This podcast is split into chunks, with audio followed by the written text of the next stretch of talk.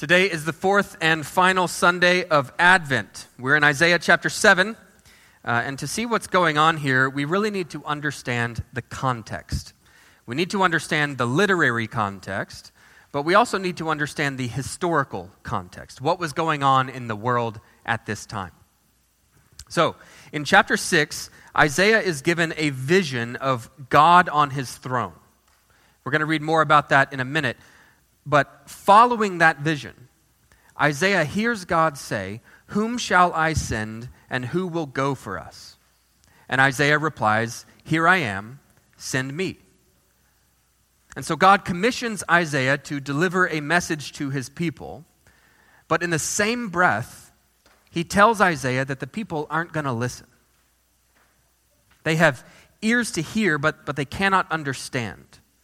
They have eyes to see, but they cannot perceive. Their hearts are dull. No matter how faithful Isaiah is, no matter how clear and compelling his preaching, God's people are going to be incapable of hearing him. And today in chapter 7, this dullness of heart is demonstrated by none other than the king of Judah. So that's the literary context. Now, the historical context.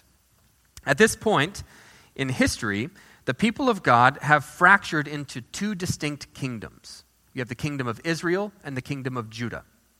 King Ahaz is the king of Judah.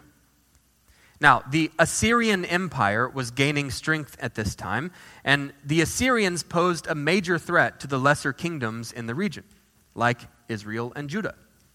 So out of concern for the growing Assyrian Empire, out of a desire to push back against the Assyrians, the king of Israel and the king of Syria join forces. And they ask King Ahaz, the king of Judah, to join their alliance. But King Ahaz refuses. And so Israel and Syria begin to wage war on Judah. They want to force Judah to join their alliance. But King Ahaz is more interested in allying with the Assyrian Empire.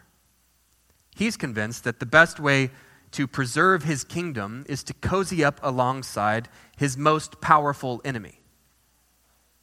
This was like a mouse forming an alliance with a cat.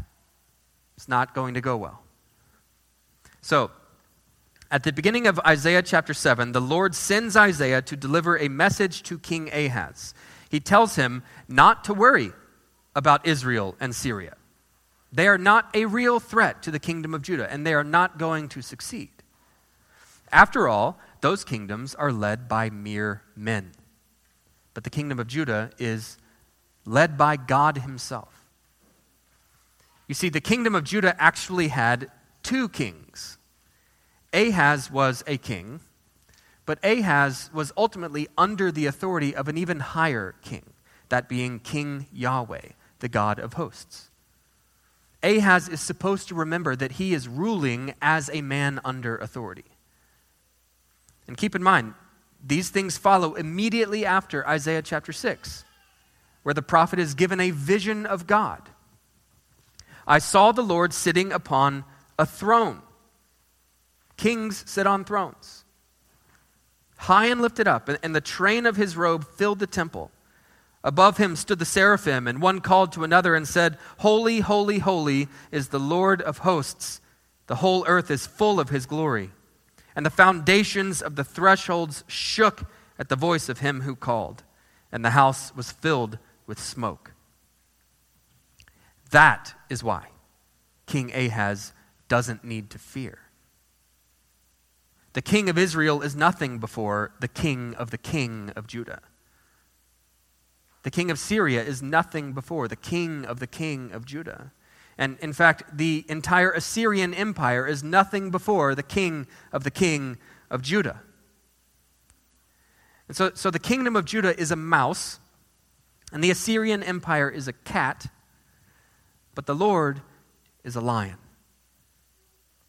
God is on his throne. Why, King Ahaz, are you so afraid? And that brings us to our scripture for today. Isaiah chapter 7, verse 10. The Lord spoke to Ahaz, "Ask a sign of the Lord your God, let it be deep as Sheol or high as heaven. God says, I'm right here, Ahaz. I see your predicament, and I am with you. Trust me. Tell me what you want me to do, and I will do it. I can send a swarm of locusts. I can make the sun stand still. I can cause the earth to open up and swallow your enemies. Just tell me what you want me to do. But Ahaz says, verse 12, I will not ask, and I will not put the Lord to the test. So God offers to help, and Ahaz refuses. I will not put the Lord to the test. And that sounds pious, right? Jesus said something similar in Matthew chapter 4. But remember, Jesus was talking to the devil. Ahaz is talking to God. God is not tempting Ahaz here. He's sincerely offering to help. And so this is a stubborn refusal. This is evidence that King Ahaz lacks faith. Faith, right, is the conviction of things not seen. But Ahaz doesn't have that. And so he opts for the solution he can see. Ahaz would rather cozy up with a cat he can see than place his trust in a lion he cannot see. He has greater confidence in the Assyrian army than he has in the Lord of hosts, the God of Isaiah 6. And so Isaiah says to Ahaz, verse 14, therefore, the Lord himself will give you a sign. You don't want a sign, but God's going to give you one anyway. Behold, the virgin shall conceive and bear a son, and shall call his name Immanuel. Now, here's a general rule of thumb for reading the Bible. Whenever the narrative presents us with a miraculous conception, God is doing something big. Sarah was barren, Rebecca was barren, Rachel was barren, Hannah was barren, the mother of Samson was barren, Elizabeth was barren. But barrenness is no obstacle to God. Through each of those women, God was doing something big. But Isaiah is not just talking about a barren woman. Isaiah is talking about a virgin woman. A virgin shall conceive and bear a son. The implication is that God is doing something bigger than he's ever done before. And so on one hand, this is very good news for King Ahaz. The birth of this child suggests that his royal dynasty has a future. God will preserve the house of David. But on the other hand, the birth of this child is a sign of judgment against Ahaz. We are told that he will be called Immanuel, meaning God with us. The child will be called precisely what the king has forgotten. The king has forgotten that God is with him. Look at verse 16. It says, before the boy knows how to refuse the evil and choose the good. This is just an idiom, meaning before the boy ascends to the throne. Okay? Before the boy knows how to refuse the evil and choose the good, the land whose two kings you dread will be deserted.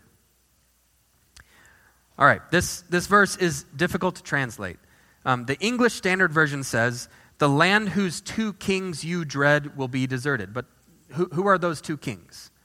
The ESV seems to think this is a reference to Israel and Syria, right, who are attacking Judah at this time. But listen to how the King James Version renders the same verse. The land that you, King Ahaz, abhor shall be forsaken of both her kings. So the ESV seems to indicate that Israel and Syria will be forsaken, but the KJV seems to indicate that Judah will be forsaken. And I think the King James Version has it right here. Literally, this verse says, she will be forsaken, the land which you vex from the face of both her kings. You see, Israel and Syria were attacking Judah, but the real threat to Judah was Judah's king. By his lack of faith, King Ahaz was vexing and plaguing his own kingdom. So Isaiah warns that Judah will be forsaken by both her kings, not only by King Ahaz, but also by King Yahweh. Judah will be forsaken by both her human king and her divine king, and then the virgin shall conceive and bear a son. All right. Let me recap all that. The kingdom of Judah has two kings. Ahaz, their human king, and Yahweh, their divine king. The land is under attack, but King Ahaz is too afraid to entrust the future of his kingdom to Yahweh. He would rather trust the Assyria he can see than the God he cannot. And so Isaiah delivers a prophecy. A virgin shall conceive and bear a son, and he shall be called Immanuel.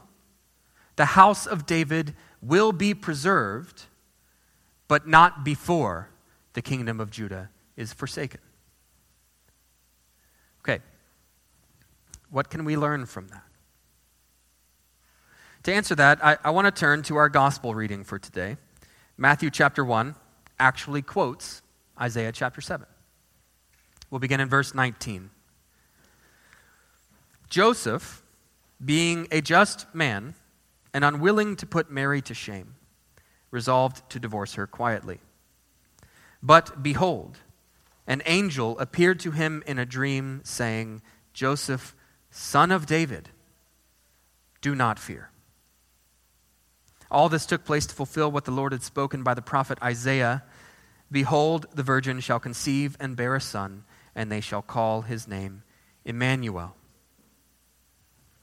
So, the connection is subtle here, but I think the Gospel of Matthew is presenting Joseph as the anti-Ahaz. Like Ahaz, Joseph is described as a son of David. Both men were members of the house of David, born in the line of David. In addition, both men were afraid. Both men were facing a crisis. And in the face of that crisis, both men were given the very same sign. Behold, the virgin shall conceive and bear a son. But whereas Ahaz refused the sign, Joseph received the sign. Joseph placed his trust and his faith in the God of Isaiah 6. Joseph did the faithful thing that on the surface made no sense. Joseph did the faithful thing, the thing that only makes sense if God is on his throne. And so the question for us is just, which will it be? Ahaz or Joseph? You can have fear or you can have faith, but you cannot have both. Fear is wholly incompatible with faith. Faith means relying on God when you are afraid, when the world is in turmoil, when your enemies are knocking at the gate. Faith is the opposite of fearful anxiety. And so, this week, final week of Advent, as you live in a world full of things that cause you to fear, full of things that make you anxious, remember that God has given you a sign. Behold, the virgin shall conceive and bear a son. And the meaning of that sign is that you have nothing to fear. Because Immanuel. Because God is with us. The Lord of hosts, the Lion of the tribe of Judah, is upon his throne, high and lifted up, and he is in control. Because we belong to him, because he is our king, we have no more to fear than he does. Pray with me. Heavenly Father, sovereign God, You are high and lifted up. You are in control.